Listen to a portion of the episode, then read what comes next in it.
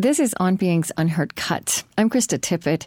You're listening to my unedited conversation with Nathan Schneider. He's the author of God in Proof, the story of a search from the ancients to the internet, and Thank You Anarchy, notes from the Occupy apocalypse. I spoke with him on August 8th, 2014 at the Chautauqua Institution in New York. Download the MP3 of our produced show with Nathan Schneider at onbeing.org. Good afternoon, everyone. And welcome back to this excellent week presented by the Department of Religion 2 o'clock Interfaith Lecture Series. I'm Maureen Rovegno, and I serve as Associate Director for the Department of Religion, bringing you greetings from Reverend Dr. Uh, Robert Franklin, who is our Director. So, as we begin, we do have a few announcements today. Audio recordings of today's lecture will be available in the amphitheater gazebo later this afternoon, and video discs may also be ordered at the gazebo and picked up at a later time. For those who will be leaving Chautauqua tomorrow, we're so glad you've been here and we will miss you so much. But we suggest that as you consider leaving, your, uh, that will, you will consider leaving your non perishable foods for the food bank. Please leave them at the Scott Street entrance of Hurlbut Church or at the post office. One more announcement. This afternoon at 5 o'clock, we will celebrate once again Kabbalat Shabbat, the Jewish welcoming the Sabbath service, which takes place each week at the bell tower. It is a lovely service. And if you've never been, I encourage you to go. You will absolutely love it. All are cordially welcomed to attend and participate. And these are the events sponsored by the Department of Religion, for which we thank you so much for your support. And now, our interfaith lecture series this week has focused on the American consciousness. Let me offer a brief summary of our journey together through this topic this week. On Monday, Krista Tippett interviewed Roberto Mangabeira Unger from Harvard Law School, one of the world's great living philosophers. He suggested that America is in a time in which the transformative imagination, to quote him, necessary to conceive of new ways of solving societal problems of inequality, oppression, and alienation, he says that the transformative imagination is paralyzed. We need, as it were, prophets like Jefferson, Whitman, Lincoln, Emerson, and Dewey to help us redistribute advantage and power. Education is the key, he said, to this process of change and is, as it were again, a down payment on a future, a better future. Professor Unger thus welcomes the social dislocation caused by civil disobedience and disruption as, quote, without trauma, there is no transformation, end quote. On Tuesday, after a long rainstorm delay, the interview with Professor Imani Perry of Princeton explored her understanding of race, difference, and prejudice in the 21st century. She felt that American consciousness rests upon a, quote, myth of our innocence, which makes honest, courageous dialogue about race and topics very difficult. Today, to improve the general welfare, everyone should be working on better strategies of power sharing. On Wednesday, Richard Rodriguez, formerly of the NewsHour, expressed frustration with our attempts to simplify complex conversations about culture and race by reducing them to binary black and white terms. He feels that intermixing is our reality, a brown reality, but few are comfortable about acknowledging that nearly all of us are mixed in DNA and culture. He shifted the subject area of his latest book and the beauty of the quote unquote desert religions through which God revealed God's self in time and space as one who is lonely for humans and humans who are in need of the divine. The sacred geography of these religions includes three special zones, according to Rodriguez the mountaintop, the desert plain, and the cave of darkness. Kids on the Mexico American border believe in American myths like Huck Finn and want to travel for improvement. But the country has lost belief in our own myths and has locked its doors. Today, there is a crisis among boys in schools and society, but Professor, rather, Richard Rodriguez says girls are on the move, seizing opportunity as they go. He rejects the vocabulary of quote unquote diversity, which derives, he says, from the word divide in terms of conceptual thinking. And yesterday, on Thursday, Michel Martin, host of Nightline, ABC News, and the recently canceled NPR show Tell Me More, reflected on her love of telling the rest of the story that modern headlines news merely, she says, announces. Her favorite question to religious leaders in places where conflict and terror reign are What are your job at a time like this? Who are you in this scenario? She quoted a rabbi that has observed that, quote, most coverage of religion in our time is infantile or incendiary, end quote. Michel Martin pleaded with Chautauquans not to idly allow injustice and exclusion in their institutions and neighborhoods at home, but to do what you can do, she said, just do it. She urged against a phony politeness of colorblindness, but urged us to forge friendships with others for the sake of our democracy. And she countered Dr. Rodriguez's notion of diversity as a problem, highlighting the idea of biodiversity as a sign of vitality and beauty. And so now to present today's program here in the Hall of Philosophy. Today's distinguished guests are, once again, Krista Tippett, host of On Being, whom we have all appreciated so enormously this week, and who will engage in conversation with Nathan Schneider, author, columnist, and editor on religion, resistance, and culture. And Krista will give us a fuller introduction to Nathan and the amazing accomplishments and wisdom that he brings to us today. We are indeed privileged to have these two extraordinary public intellectuals with us to complete this important week's conversation.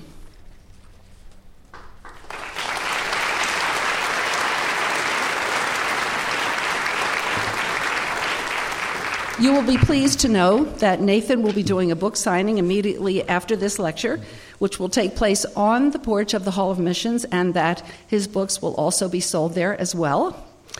And we are most grateful and proud of the Joan Brown Campbell Department of Religion Endowment, which provides funding for this week's Interfaith Lecture Series. So now please join me in extending a very warm Chautauqua welcome to Krista Tippett and Nathan Schneider.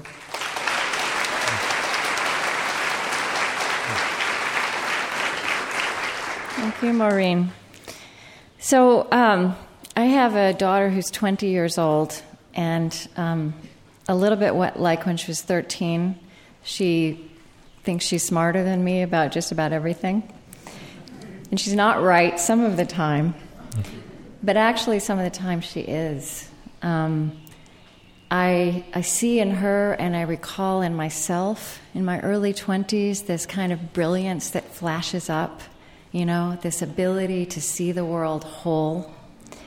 And I think that Nathan Schneider is the rare human being who was able to be profoundly wise and articulate with that special brilliance, that far seeing mind of young adulthood, and also gifted to write wonderfully about the world he came to see and the world he wants to help make.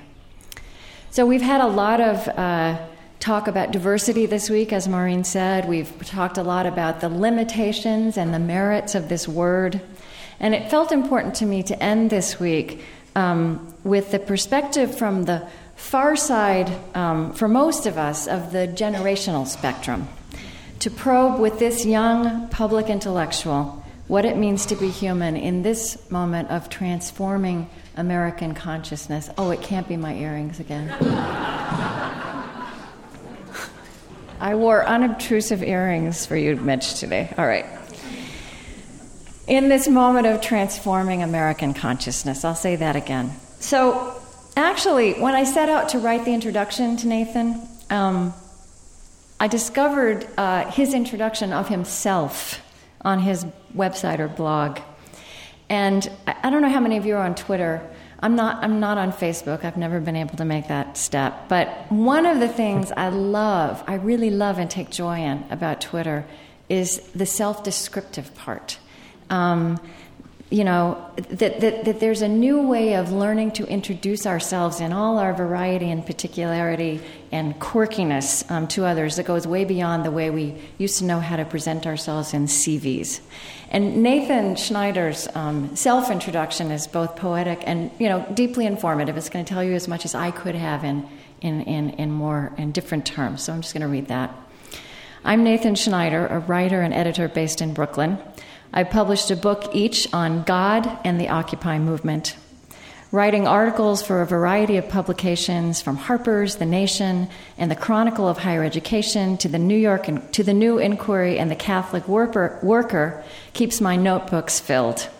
Editing the online religion magazine Killing sorry, editing the online religion magazine Killing the Buddha keeps me odd. Waging Nonviolence, a publication I co founded, keeps me up on struggles for justice around the world.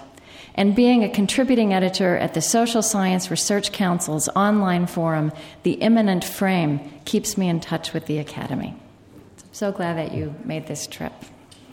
So I, want to start out, I'm not sure about this. When, when and in what year and where were you born? I was born in 1984. Wait, huh? Michael?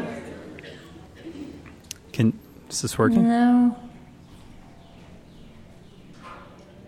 And try again. Hello. No.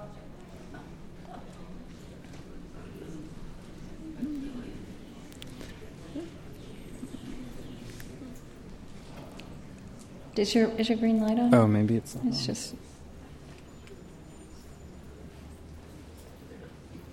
No. No. Great. Can okay. we'll talk about technology in a minute. I thought I'd be spared all that trouble by not wearing my earrings today.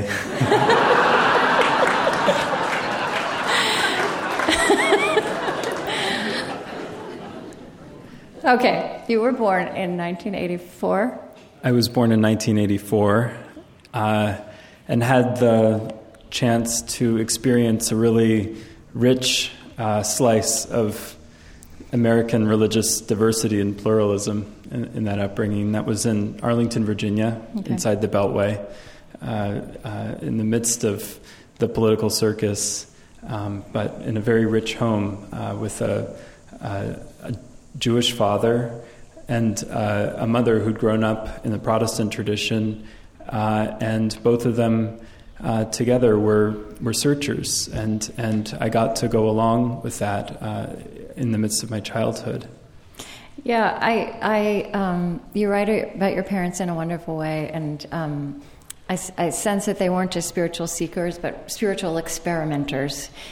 And I have to say, you know, you, you know, after millennia in which human beings, most human beings in most cultures, inherited religious identity almost like they mm-hmm. inherited mm-hmm. hair color and skin color.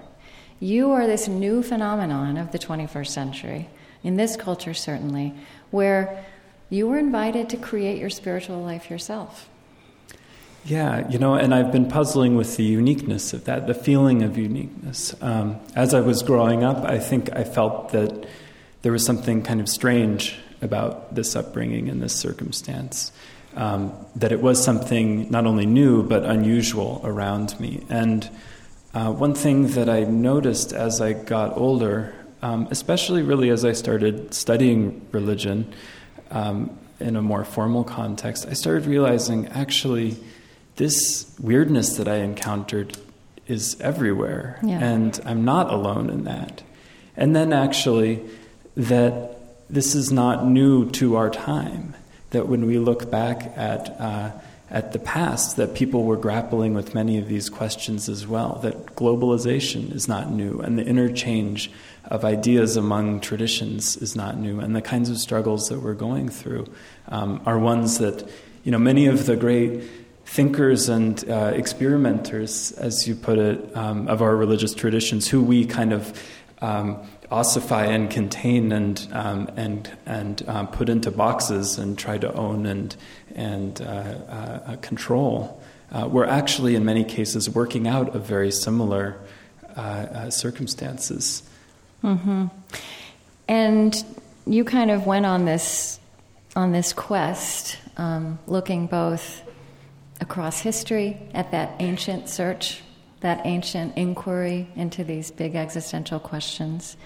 And then you write, you know, one almost gone afternoon in November, as I stepped out into what sun remained in the day, a proof for the existence of God took hold of me. Well, actually, I think this was be at the beginning of your quest. Mm-hmm. But tell us a little bit about the nature of that proof.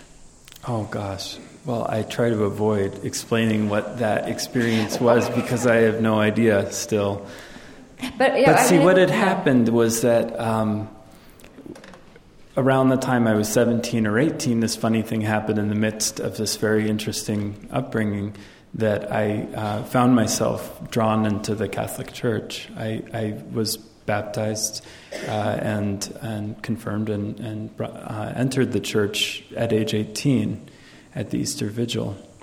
And uh, this was after a year of really particularly furious searching on my own part that began when I uh, encountered a monastery uh, in Virginia uh, that my mother had actually suggested I go to, a Catholic Trappist monastery.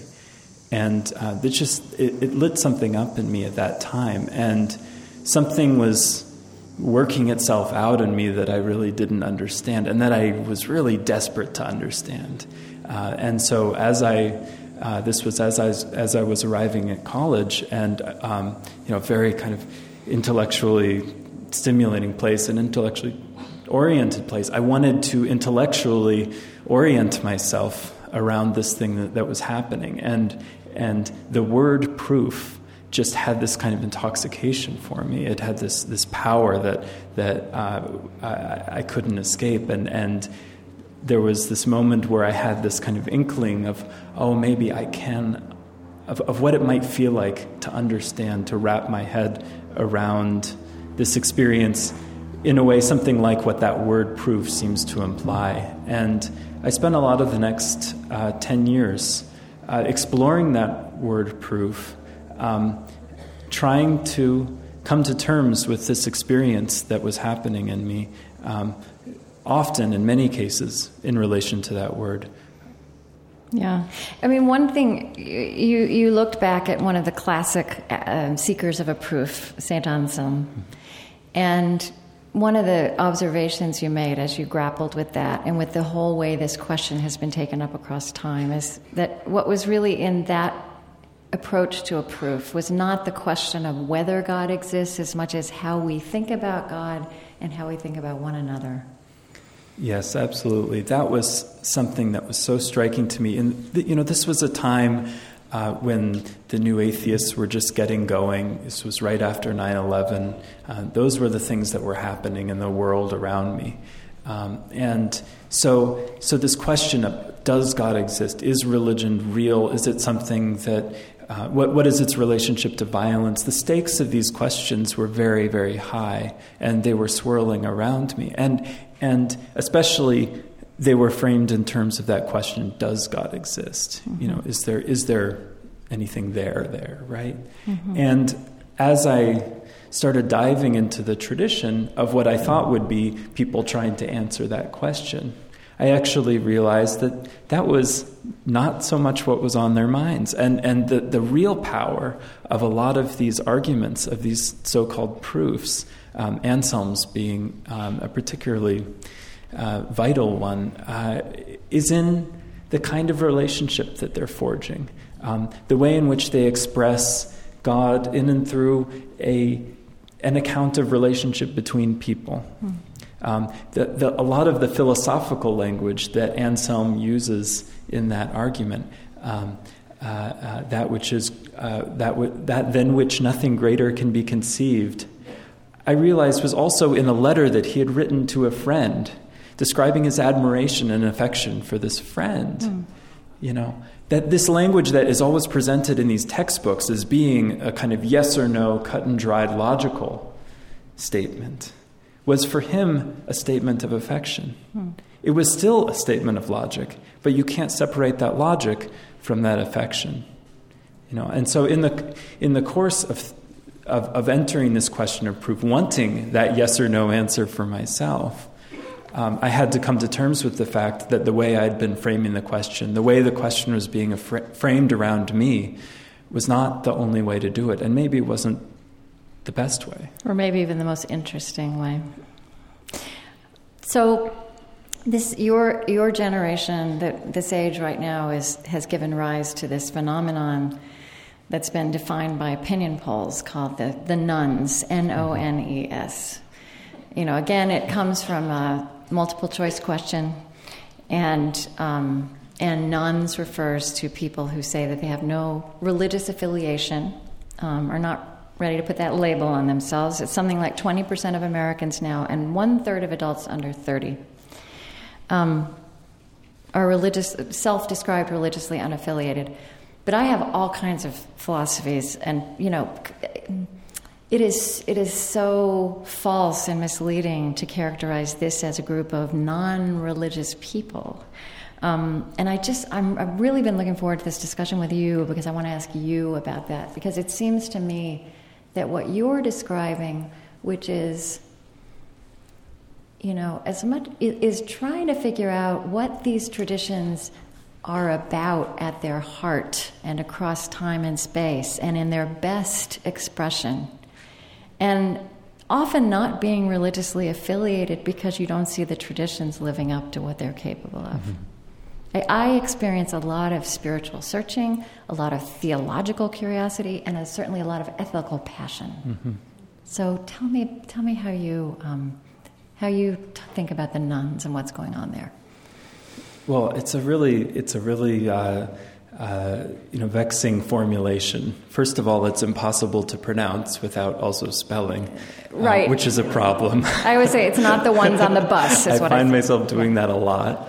Yeah. Um, and, uh, and, and I think it, it requires us to turn our, our heads around a little bit. Um, on the one hand, one thing I experienced when I became a Roman Catholic, uh, you know, drawn in by this medieval contemplative tradition, as well as this tradition of, of courageous social witness, um, exemplified by like the Catholic worker and many other um, uh, uh, examples throughout the, the, the history um, and around the world. Um, I came into Catholic churches and realized that many of the people who were going to those churches, who were still around, uh, I was in college, so it was young people who were sticking with it, they didn't really know about that stuff they didn't know their own tradition. Um, they were kind of keeping on, um, in many cases, certainly not all, but with a kind of inertia. Um, on the other hand, people I found outside of these, of these spaces, of these churches, were intensely interested in these questions, had, had very good questions that they were trying to think through and work through.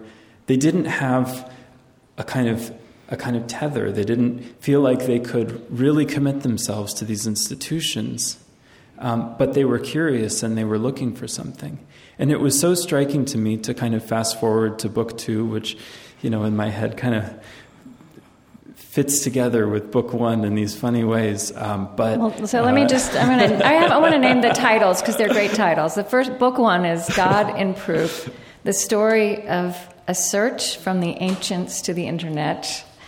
And book two is Thank You, Anarchy Notes from the Occupy Apocalypse. Right. Thank you for the footnote.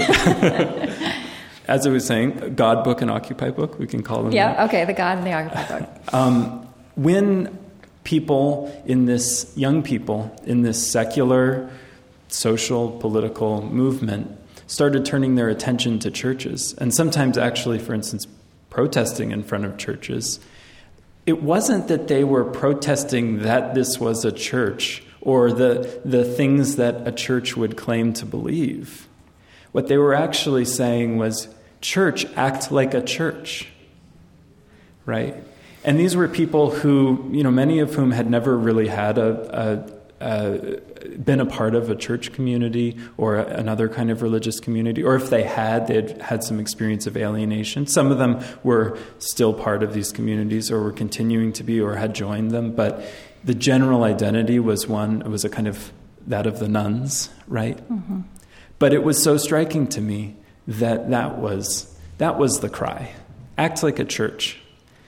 Um, and you know, I still keep on my uh, on my uh, uh, the the background screen on my little cell phone um, while I'm pulling up my Facebook and my Twitter and all that stuff is uh, a, a, picture of what happened after Hurricane Sandy when those occupiers filled churches with um, with rescue supplies you know, through a process of organization not managed by the state or by and that was corporations. what became what they called Occupy Sandy. Occupy but Sandy. But actually, yes. I don't think that was quite as much in the headlines or covered as much. I'm not sure people necessarily know that Occupy Sandy was something that grew out of Occupy Wall Street. Yes. So why you tell that story a little bit? Well, absolutely. So when when uh, Hurricane Sandy uh, hit New York City and, and surrounding regions, um, immediately uh, a small group of people who had been involved in Occupy Wall Street, who knew each other through that protest experience, um,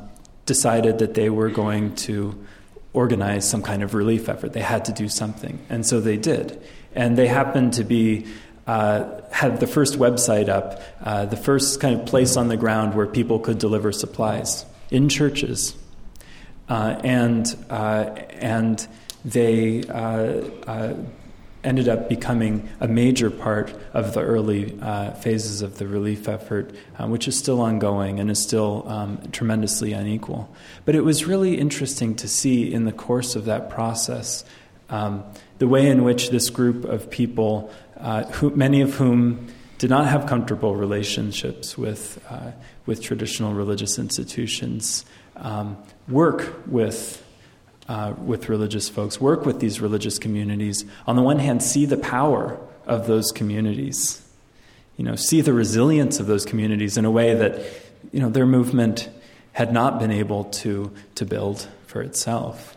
Um, uh, and on the other hand, um, to, to, uh, uh, uh to see what they could draw from the ideas of those traditions. They started talking about Jubilee Mm. You know, they started talking, they started ta- recognizing that there was something real in this religious language um, that connected with the kind of with the frustrations that they were feeling with the society around them. So sometimes I think that um, I think about Bonhoeffer's mm-hmm. phrase "religionless Christianity," which he didn't really live to develop. You know, he wrote in his letters and papers from prison where he died, the Nazi prison where he died.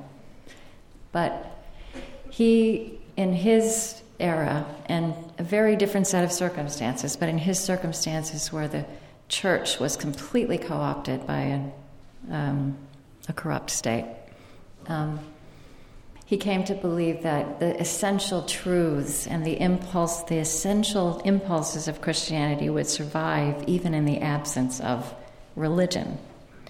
And sometimes I, I feel like you know, what you're describing is, uh, you know, whether you agree with the politics of Occupy or not, that passion for social justice, which has been carried across time in a lot of our religious institutions, alive and vibrant, and, and actually uh, making a practical difference in the lives of these young people who define themselves outside the walls of these institutions.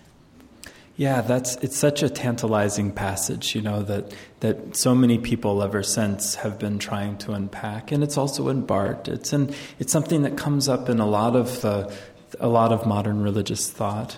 Uh, uh, something of it in, in Hegel as well, uh, many others. Um, there was the, the death of God phenomenon in the 1960s. Uh, it sold more issues of Time magazine than any than any cover ever had when they asked, "Is God dead?" in uh, you know red type on black background. Um, and there's something there's something tantalizing about that question. And is the church really necessary? Are these communities really necessary? My feeling about it, and we can't know what Bonhoeffer thought, but I think that these communities are necessary, and I think these institutions the, are necessary. Mm-hmm. Traditions, communities, institutions. Yeah. But they are necessary only to the extent, of course, to which they're willing to undertake that paradox that uh, I think is at the heart of any religious tradition of constant renewal alongside respect for tradition, of, of a space for a prophetic voice in the midst of the kind of priestly cohesion. You know, that's, the, that's a tradition that, or that's a tension that you see, um, you know, in so many traditions. It's something that we all confront in so many different ways. And I think that's, that's a challenge that we nones, the nones amongst us, are facing right now. I think, I think there isn't a satis- sense of satisfaction with being a none. It's, right. It's, it's not an ending point.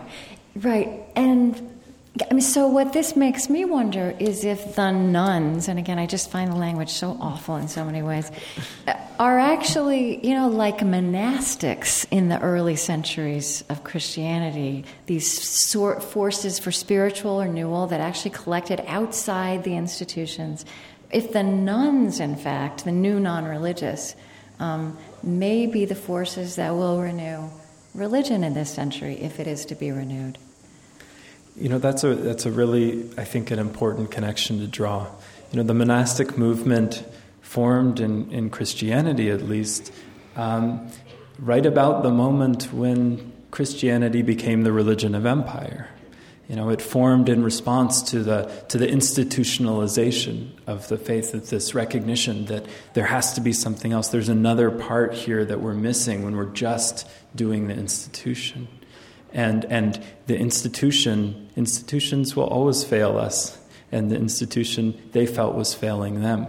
And i think that's something that every every generation has to has to confront in new ways. Um, you know i was uh, in the last year or two i, I reread um, uh, paul goodman's growing up absurd this this account of the kind of dislocation um, in the in the late 50s among a lot of a lot of youth I think he made a real mistake by just focusing on, on white men. Uh, I think that as the 60s unfolded, it became clear that so much of that dislocation was a result of a kind of creeping recognition of sexism, patriarchy, of, of racism in the society. Um, but but um, what he did point to that was so important is recognizing that that dislocation was as much it might, as it might have been the agency of these young people, it was also a kind of necessary response to uh, the, the um, hypocrisy uh, being expressed by institutions around them. Mm-hmm. Um, you know, we've, um, we've talked about di- diversity a lot this week um, at Chautauqua. And there's this funny thing I have to tell all of you. So I, I wanted to put together a, a, a, as diverse a program as possible for, for these five days. And, and it has been in so many ways.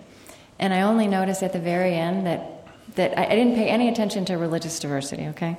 And we have four Roman Catholics four, four Roman Catholics and one Methodist, and you know, to the common, the only, the biggest common denominator for my life of that is that my Southern Baptist grandfather would say, "None of you are going to heaven," you know.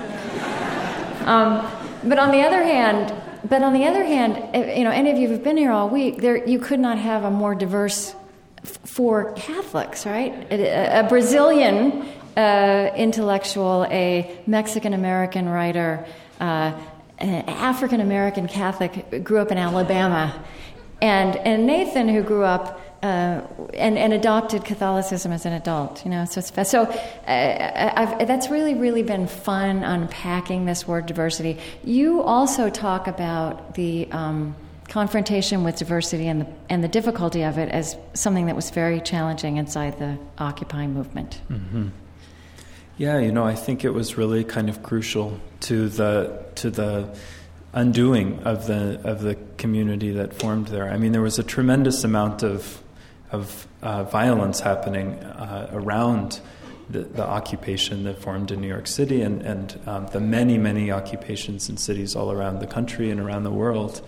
Um, but the kind of internal tension, especially in, in a lot of the big city um, occupations in the U.S., ended up being about about race and about class, um, about the things that divide us that we don't know how to talk about.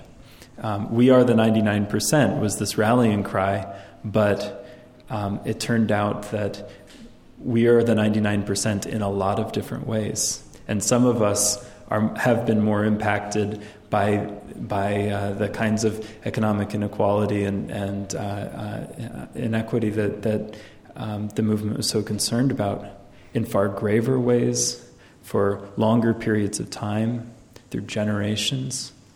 Um, and, and as the movement, as people in the movement came in, the educational process that I would see happen again and again was that suddenly people were realizing as they kind of stripped away the, the usual political discourse. You know, no one was talking about candidates, nobody was talking about Herman Cain's sexual foibles, which everyone was talking about at the time. Um, it was, it was uh, uh, people started recognizing the pain that so many in our society are carrying, that we don't have language to talk about. And because the movement had not initially been built around that pain, built around uh, leadership by people who are most impacted by this system, um, uh, it ended up marginalizing a lot of those people over and over again. And, uh, uh and, and, and, that was deeply frustrating and deeply hurtful. Uh, it's something that we see in movements all the, uh, a lot of the time. You know that, that mm-hmm. the injustices in the outside world replicate themselves um, inside any community where we find ourselves, where we try to constitute ourselves and start over again. Uh, but but it was uh, deeply puzzling and deeply troubling to many people, and and um, you know was, I think uh, for the better changed a lot of lives. You know, it sent a lot of those people off into into places where they can where they can support those who are most vulnerable, where they can um, you know, connect the local with the global in, in a way that they hadn't thought to before. And, and you know, I think that's part of the story that hasn't really been told. Um, it was certainly true of the civil rights movement that it, you know, it spawned these other movements um, because those injustices within the movement themselves became so apparent and so problematic. Now, certainly, we have a very short sense of time in this culture, so it looks now like Occupy failed and went away, right? I think that's how many people think about it. Um, so it's, it, it, it's really interesting to hear you talk about that legacy that still lives on among us um, in quiet ways. Well, one of the great privileges for me uh, while I was working on covering um, what was happening with the Occupy movement was I was also had had this responsibility to edit columns that were being written for this this website wagingnonviolence.org um, by a pair of of civil rights veterans. Um, and one of them had been working with SNCC, one of them had been marching with King. Um, these were people who were closely involved in the organizing work uh, of that movement and many movements since. And you know, I'd, I'd, I'd be talking to them and say, you know, the, the media is saying this. Everybody's um, uh, uh, coming up with the, where are the demands, who's who are the leaders, all these kind of usual questions. Um, this is chaotic. It doesn't make any sense. Um, everyone was saying this. What do I do? Are they right? And uh, and and these folks would say, yeah, that's what we were dealing with too. It's okay. It, these, it's how these things go. Just roll with it. Um, and and that, that kind of that kind of recognition was so powerful to me and also I think so missing. It's it's such a reminder of the amnesia that we give ourselves about uh, about our social movements. You know, yeah. we tell our history uh, uh, in the stories of great men, um, and and that's that's such a such a tiny, tiny, tiny slice of of what really moves, what has moved our history, uh, and, uh, and, and we forget uh, what these movements have looked like, uh, and, and we forget how to build them, uh, how to build strong ones in the future. Mm-hmm. I did an, a conversation um, at the end of last year with, which included Gwendolyn Zoharah Simmons, who was one of the leaders of the Mississippi Freedom Summer. She was about 19. And uh, it, it, ended up kind of being a lesson for all of us. Yeah, right. We remember now, 50 years on, we have this triumphal memory of the March on Washington, the Sel- you know, Selma to Montgomery.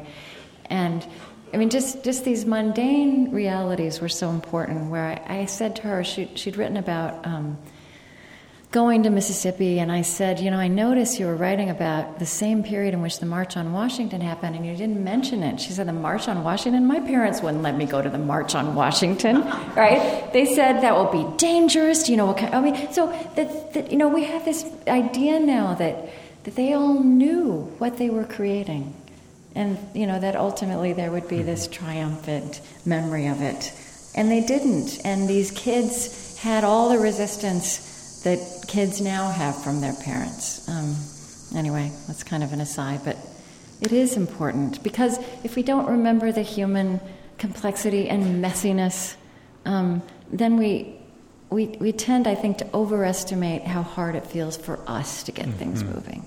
Absolutely, absolutely. And we saw this so much uh, in the course of the of the disappointment and frustration that that the Occupy experience led so many idealistic uh, people toward. And and I think a lot of the reason for that was actually fall actually fell on the store on the shoulders of storytellers. You know. Um, uh, a lot of these, a lot of these people were working with the story that was told for instance, about the uh, Tahrir Square uprising in Egypt. Yeah. Um, this was right in the midst of a global uprising. They were, they really, in many cases, saw themselves not as uh, Americans rising up as like the another kind of Tea Party, but as actually joining a global movement that was yeah, happening around the world. It was very striking to me. You wrote as you start, you're, you're telling about. You said I had been watching revolutions from a distance since the beginning of the year. Absolutely. And one thing that I was noticing about the way those stories were being told was that it was just about the, the, the flicker that happens in, in, in uh, on the streets uh, for three weeks. It was just about the flash, uh, about the spectacle. And uh, again, through my work with Waging Nonviolence, I had been in touch with, with organizers who had been working with uh, Egyptian activists for years and years and years and had been developing a lot of the networks out of which that uprising came. So when I saw the CNN reports, I thought, well, that's not, that's not really the story. There's another drama here. There's a drama of long and patient organizing uh, and, and, and failing and failing and failing seemingly over and over again. Mm-hmm. There was another story of what was going on in the midst of it, about what unions were doing, about the ways in which the texture of, of Egyptian society was shifting at that moment, and, and in the ways, of course, in which uh, uh, it, would, it would flip back. Um, and, and I think because of the way we told that story, it set up a lot of young people uh, uh, for a kind of for a kind of disappointment, yeah. and then it set up a lot of other people to say, "Where's your Martin Luther King coming from the sky to yeah. tell you what to do?" Um, it, it, was a very strange set of expectations that we've been prepared for by the way we tell our stories, um, and and I think uh, it's it's it's very important for those of us who who tell stories to, to break through that. Yeah. So let, us talk for a minute about technology. Um, I, I, like this language I've been hearing lately of digital natives, that people of new, new emerging generations have grown up and are native, and I, I, th- I think that's helpful because I think the rest of us um, spend a lot of our time, you know, aware that we walked onto this frontier in midlife and we may never catch up. And we are trying to learn the language and just be oriented, and that's the best we can do.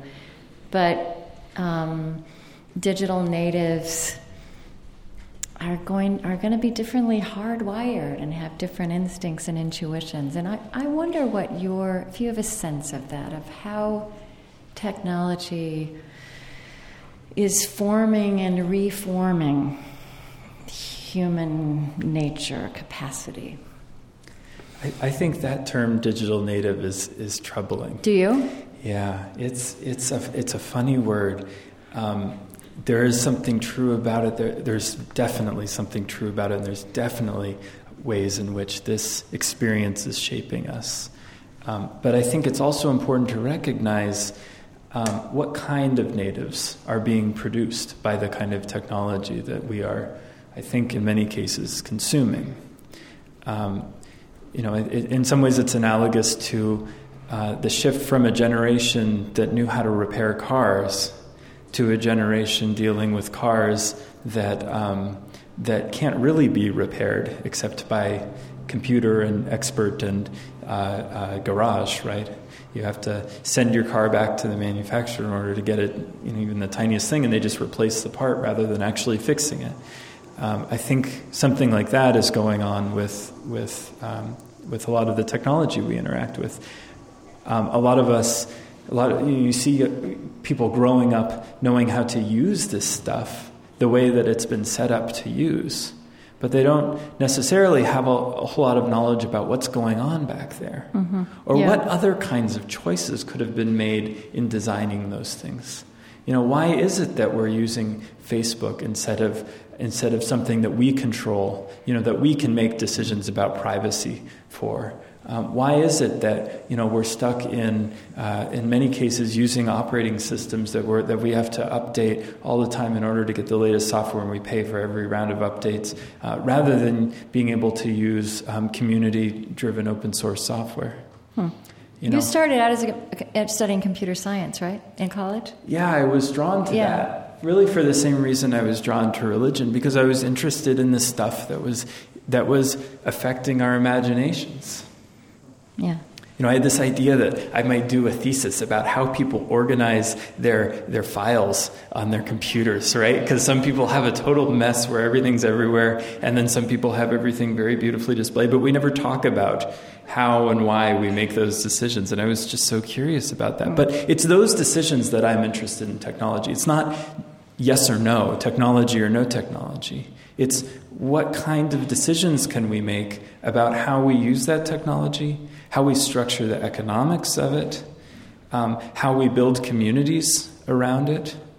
You know, there's been this idea running around for a decade or so that um, it would be a lot more efficient if we used uh, something called mesh networking rather than the traditional um, ISPs and, and uh, uh, you know, wireless uh, networks that deliver our, our internet. This would be you know, a way in which people are basically feeding each other the internet all the time, rather than everyone getting it independently from Comcast or, or whichever.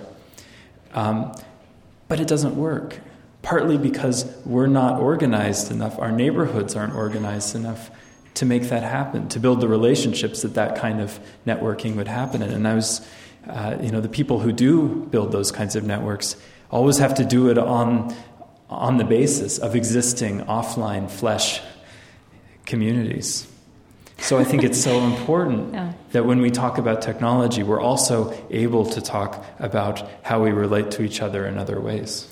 And, you know, Sherry Turkle, who wrote that um, book that got a lot of attention a couple years ago from MIT, Alone Together, um, she, she makes this really important point that we, because the internet has so quickly taken over so many aspects of our lives, we feel like it's full blown. And in fact, the internet is in its infancy, and it's up to us to grow it up and to shape it to human purposes. But I really do think that has to be the work of, of this gener- the new generations. Right? That, that we, you know, maybe you all don't know how to repair the back end of the internet, but we'll never be able to figure it out. Well, and I've been spending a lot of time lately exploring some of the frontiers of ways in which people are doing that. Yeah, so tell us. Um, you know, for instance, I was just uh, at a at a place in southern Italy where activists, hackers mainly from around Europe, you know, kind of technology activists, have been, have uh, been gathering and actually adopting and playing with hacking, so to speak, the rule of Saint Benedict the rule that's the basis of Western Christian monasticism. Looking at it as a kind of protocol, as a kind of basis for, for, for building sustainable, sustaining communities. You know, they look at the way in which monasteries uh, carried civilization through the Dark Ages, you know, preserving the art of writing. And now, in the midst of this, uh, uh, this tech regime of technology in which everything is monopolizing and, and surveillance is, is spreading everywhere, and we don't know what to do about it, and we don't know how to protect ourselves or what that might even mean, that they're, that they're looking to this kind of religious legacy as a means for starting from scratch and thinking about their about what kinds of reorientations they could make in their relationships with the technology that they're using and how they could build livelihoods for themselves in a way kind of analogous to, to, to monks. And again, these are not people who affiliate themselves with any religious communities. Mm uh, in particular. Yet they're drawn to something that is in these traditions. They recognize something is there, and uh, and they don't feel that they can go to the to the existing institutions to explore these. And so they're kind of um, playing around on their own. That is really interesting. Um, I, I, also find there's a paradox as much as we talk about how technology is dividing us and we're all on our phones, which we are. Um, there's also this total paradox that, like, this is the age of convenings, and I mean, I, even in our in our media space, I, you know, people. The more interesting the digital spaces get, the more people say, "We'd really like to get together, meet each other in person." Um, you and you said this beautiful thing. This is from your God in Proof book, but to me, it's a, it's, a, it's a way to talk about this, and it actually kind of goes back to what you said about St. Anselm. You know, reason alone, one way or another, eventually turns into reasoning together. It sees the light of day, it meets its own history, it strikes up a conversation, and is never the same afterward. And that, that was something I saw very vividly in the midst of the Occupy movement. Um, here was something that was organized on the basis of an email that got sent out by a magazine with no actual on the ground organizing initially whatsoever. And it got spread and went viral. It was it started because it went viral on the internet, right? This is as internet driven as you can get. Every uh, action would be advertised through social media primarily. Uh, uh, it was driven on the internet. Yet at every major occupation, there would be a print newspaper within a couple of weeks. really? Yeah. And over time, as it developed, the posters started growing, the, the, the art, the, the, the print. It was everything was printed. The, the first, the first uh, uh, uh, company to come out of Occupy Wall Street was a worker owned co op that was a print shop. It was a print shop. It wasn't a social media shop. It was, it was a, a place and a warehouse to print flyers hmm. and to print beautiful uh, posters. Uh, and to do the kind of thing that, that, that people wanted to do, uh, you know, more inexpensively and with more control uh, than they were able to do elsewhere. Uh, and, and so it was really, it was really as a, as a writer, as somebody who, who loves books, um, that was very exciting to see, on the one hand, this, this vibrancy of, of, um, of uh, uh, online participation alongside this commitment to, to the presence of the text. And, and I think that was also driven by the fact that there was this presence of people together. Of bodies, and yeah. The bodies were, it was so important. I mean, th- that, that occupied space, you know, for whatever one might think of what was being said from it and what, what uh, you might have heard about what went on there. What drew people there was a sense of sacred space, and it, everyone knew that that sacredness was just created by the fact that all those people were there. Right. Ta- and, and, and, and just talking to each other and just sharing experiences all over the place. Um, that experience is so ordinary and so uh, mundane, yet was so unusual. Um, so many people you'd hear they're just talking and talking and talking and talking as if nobody had ever listened to them in their entire lives. And then they'd talk themselves out, and then, you know, they would finally start listening to somebody else. um, but it was this, it was this fundamental, essential human experience that seems like, oh, wait, this has been missing from our lives. And this isn't necessarily antithetical to technology, but it demands that we have a different kind of repla- relationship to it. Okay, let's involve you in the discussion. This mic is on, um, and we'll have, you know, 10 minutes or so for your questions. I, I do want to say, in terms of the redemptive qualities of technology, your fiance is here today, and you told me they're getting married in a month. Yeah. um, and, and Nathan told me that they met through a dating site that a friend of his created. and what did you say? You said something really. This is why I don't like to have conversation before the conversation. You said it's a it's a 21st century way of people meeting through friends. Basically, yeah. It was it was a case where a friend of mine is a computer programmer, and he. Um, uh, was involved in a startup to build a, a, a dating website, and the idea was you'd meet friends of friends there. You could only see people who knew somebody you knew. And it was a great idea. Uh, it ended up kind of catching on in other guises, but, um, but that particular project didn't work out except, uh, except I met the wonderful woman I'm about to marry through it. okay, yes. Oh, wait, wait, wait. Before you do that, I need to do my radio thing. Sorry. I'm Krista Tippett, and this is On Being. Today, with writer and millennial generation public intellectual Nathan Schneider. We're in the outdoor Hall of Philosophy at the Chautauqua Institution in upstate New York. The um, Occupy Wall Street movement, could you please give us a Twitter like synopsis of its origin, its purpose, its goals, the outcome, and specifically what was in that uh, email that went viral. I'm going to give you 280 characters for that, okay?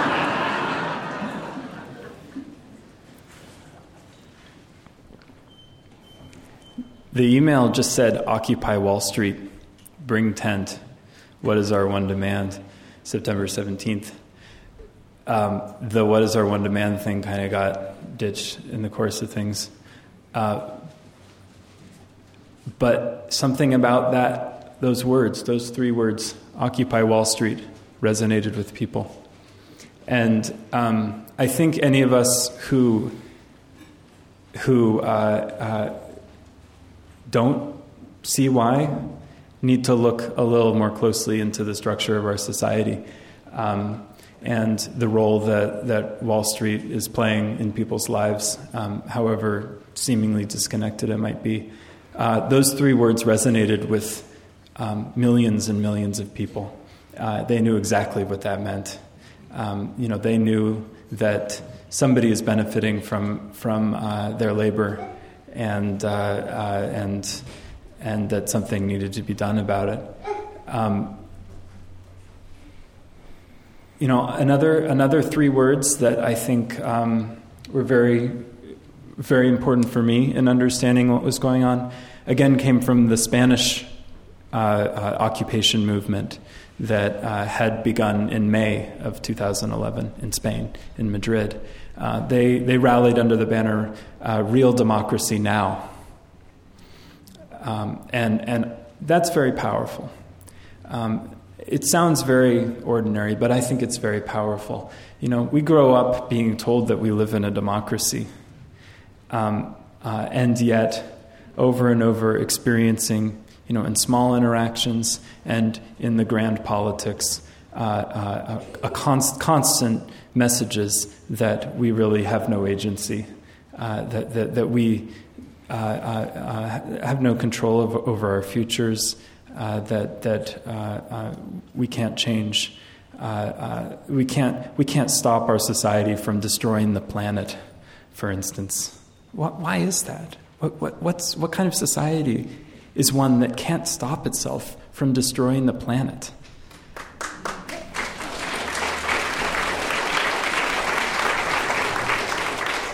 So I think that's a long answer, but those are a few, a few short little slogans, a few short little tweets that I think actually say a lot, a lot more than they're given credit for. I'm under the impression that the Occupy Wall Street movement was stopped by law enforcement. Uh, yet I, th- I, am also under the impression that it was a peaceful demonstration or a peaceful gathering of people exercising their right to assemble, the right to assemble freely and peacefully. And um, I, if th- I think that's, you can correct me if that's not right. And so then it got dropped by the news. The news media didn't follow it up. And I certainly intend to read your book because I have wondered uh, and have not known about the anything that was going on as a result of it. And I've just recently finished reading um, The Bully Pulpit by Doris Kearns Goodwin, and it was reminded with great joy about the role of the muckrakers um, that Teddy Roosevelt used to such advantage to uh, get some of the progressive reforms that he was fighting for. Um, William Howard Taft had some of the same goals, but he didn't use the press in the same way. But I was uh, I became aware of the power of investigative reporting, and that was an era when there was no internet, no TV. Uh, the, the, the mass media were the newspaper and the magazines like McClure's magazine, um, the monthly that did such famous investigative reporting. And I long for that now. Uh, I feel that we have corruption here and corruption there, and overwhelming problems that we don't get what we need to know in order as a population to mobilize ourselves to do something. Okay. And I'm wondering where, if you think there's some place there that is happening that I can go to, where now is that kind of investigative reporting that we as citizens can use as a basis for action? The second question first, in one word, uh, uh, in the spirit of the tweets leaks. The, the leaks. Snowden. Leaks. WikiLeaks. Edward Snowden. Um, th- these are the places where we've, uh, where we've been forced to go for, for our muckraking.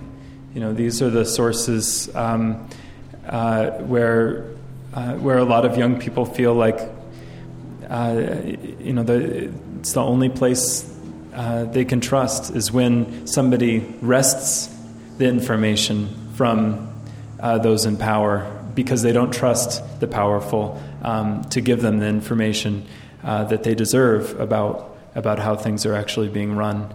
Um, and so, whatever you think about um, about the, the, the, the, true ethical dilemmas uh, involved in in uh, in this kind of pattern of leaking that's been going on. Uh, the power of those leaks, I think, is really indicative of, of the failures of, uh, of government and, and also of media to, to build trust, you know, among a generation that is, is looking for something to trust. Well, if I understood you um, correctly, you said leaks. I'm sorry, we've got to, I've got okay. to let other people ask questions. Okay. Thank well, you. let yeah. him finish. But, but I, Leaks, yeah. I, I, would also like to say something about your first question. Um, on May Day in 2012, Occupy uh, Wall Street organized a, a giant march uh, uh, through New York City, uh, you know, 20, 30,000 people. And I, I, walked down with a, with a uh, nun in her 80s who I, who I had run into over the years. And I saw her walking on her own with with her um, peace uh, uh, poster. I thought, oh, she. There's a huge band of anarchists over there uh, who are having a lot of fun, and we should make sure that that, that someone's walking with her. And she was just looking up all around her. She was seeing the line of helicopters in the sky lining the whole route of the march. She saw the cops on either side of us, uh, uh, uh, armed and, and you know, covered in all sorts of equipment. Um, and she just kept saying, What has happened? What has happened? This is a woman who's been arrested many times. I've seen her be arrested over the years. Um, she's been involved in a lot of protests. But something about this movement Pete brought out the, the incredibly troubling militarization of, of our police uh, around the country. Uh, and, and whatever one thinks about the movement, that's something that, that we should all be incredibly, incredibly troubled by. Um, this was not a police force. This was this was a military. I mean, there were military weapons on the street um, uh, in the midst of, of, of a, a, utterly unarmed uh, uh, protest. Uh, it was it was absurd. It was just absurd. That's mm. that's the best word I can think of. Mm.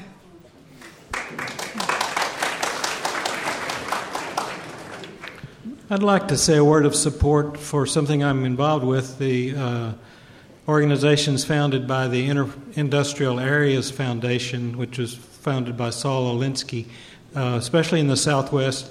There's a Jeremiah group in New Orleans, uh, COPS in San Antonio is the oldest, TMO in uh, Houston. Uh, there's some in California. I'm from Austin, Texas. We have Austin Interfaith. It's a, it's a, these are umbrella organizations that are building grassroots democracy.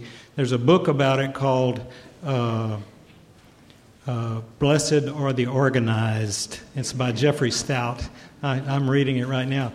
But uh, these are organizations that bring together churches, synagogues, labor unions. We have a tenants association uh, in ours and a taxi drivers association, and we the goal is to bring forth leadership from uh, ordinary people to uh, challenge the powers that be city government, county government, state government, uh, not so much the federal government yet but it's because it's, we're not strong enough. We don't have that much power yet, but we do have power locally, and uh, and it's a way to literally build grassroots democracy from. Uh, we, we, one of the victories was getting rid of the colonias along the border in South Texas, where people lived in total squalor no water, no sewage, uh, no education. Uh, and these were U.S. citizens of Hispanic descent who had children and were farm workers.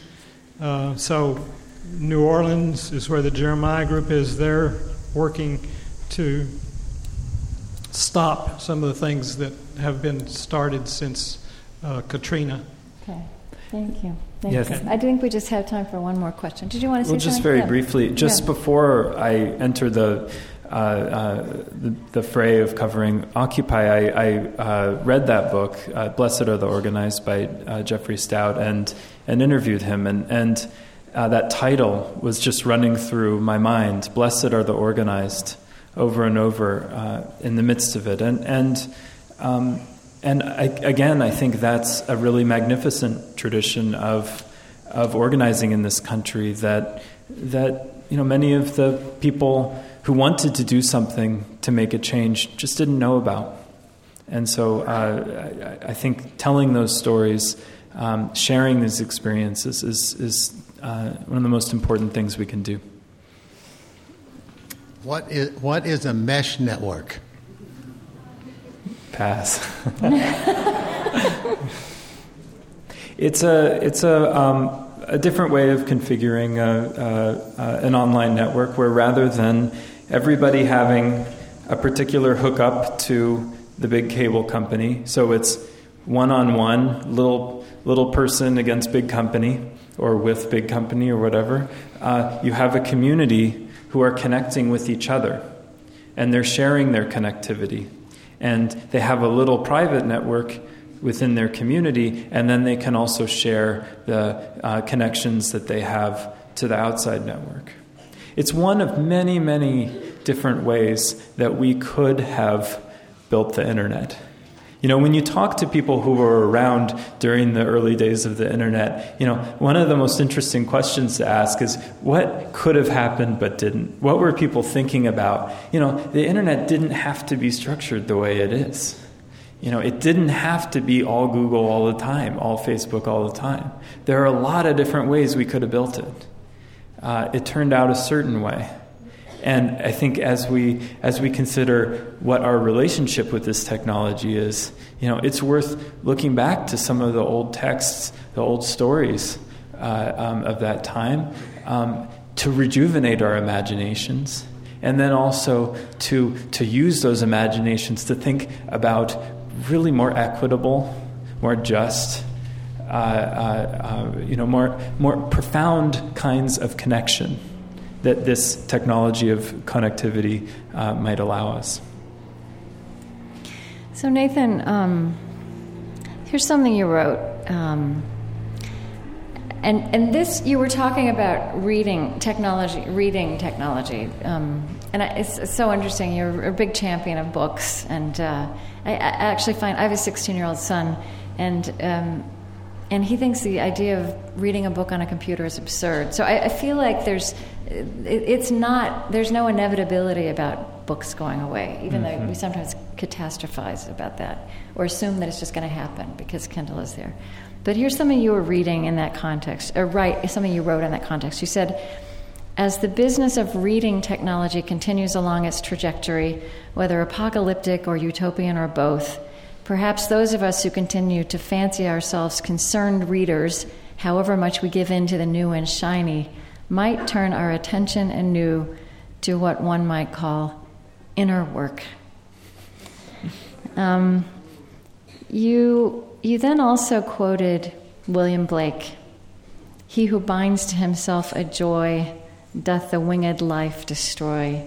He who kisses the joy as it flies lives in eternity's sunrise. Tell us what you care about in those lines, what that evokes for you. Um, I, I, found those lines uh, pasted to the wall of um, of the monk who was my my baptismal sponsor, uh, who was uh, one of the great friends and uh, mentors of my life, uh, and uh, and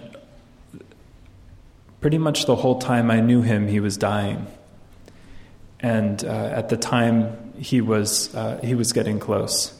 Uh, it would be one scare after another, one scare after another, always hooked up to some machine or another. A man who lived a, a, rich and complicated life uh, in the world before entering the monastery, and then lived a rich and complicated life there. And um, you know, and around the time that uh, that I saw that on this wall, um, we we I, I, was staying at the monastery for a little while, so we got to have some good conversations. And uh, in the midst of them, you know, I, I asked him what what role this God that you know he had helped uh, lead me toward had had meant in his uh, in the course of his process of dying. You know what comfort it had given him, and he said. Uh, something that I had kind of suspected, which was that uh, he no longer really had that belief anymore.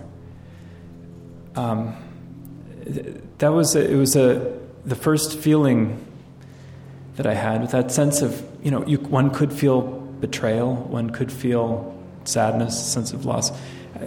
His his honesty about that made me feel a, a sense of gratitude and and, and joy and and and also a sense of the mystery of how um, of how our lives intertwine and how they how they play out. That that a person who had been kind of losing his faith uh, uh, was was the same person who who who led me, uh, guided me into mine. Mm. So last night I met with some a group of um, young people at Chautauqua. I think you know, early 20s and teenagers, and they asked me uh, where I find hope.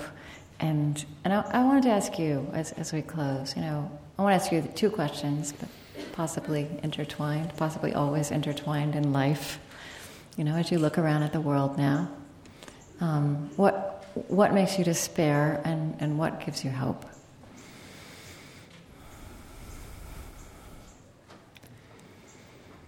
I think the sense of um, of despair that I feel it comes from the stories. It comes from the stories when when people tell each other stories that um, uh, in which they have no agency. You know, when we tell each other stories in which uh, someone else has to do it for us, um, and and for me the experiences of hope are often the stories I'm kind of grasping to be able to tell, and I know people are grasping to be able to tell, but that we see in the world where people are living that agency and building the kinds of communities that we need to to uh, you know to resist the injustice that has that has uh, uh, uh sunk so deeply into into our world. Um, I hope that we can learn to tell those stories better. I hope that we can learn to see that dignity that's in all of us, uh, that divinity that comes when we organize together, when we meet each other face to face, and even sometimes through a chat room. uh, uh, how to tell those stories you know, how to, to, to hold up those moments where we find our agency and our ability to make a change. Um, you know, that's what I'm looking for, and that's what I'm, uh, you know, what I hope uh, more than anything to contribute.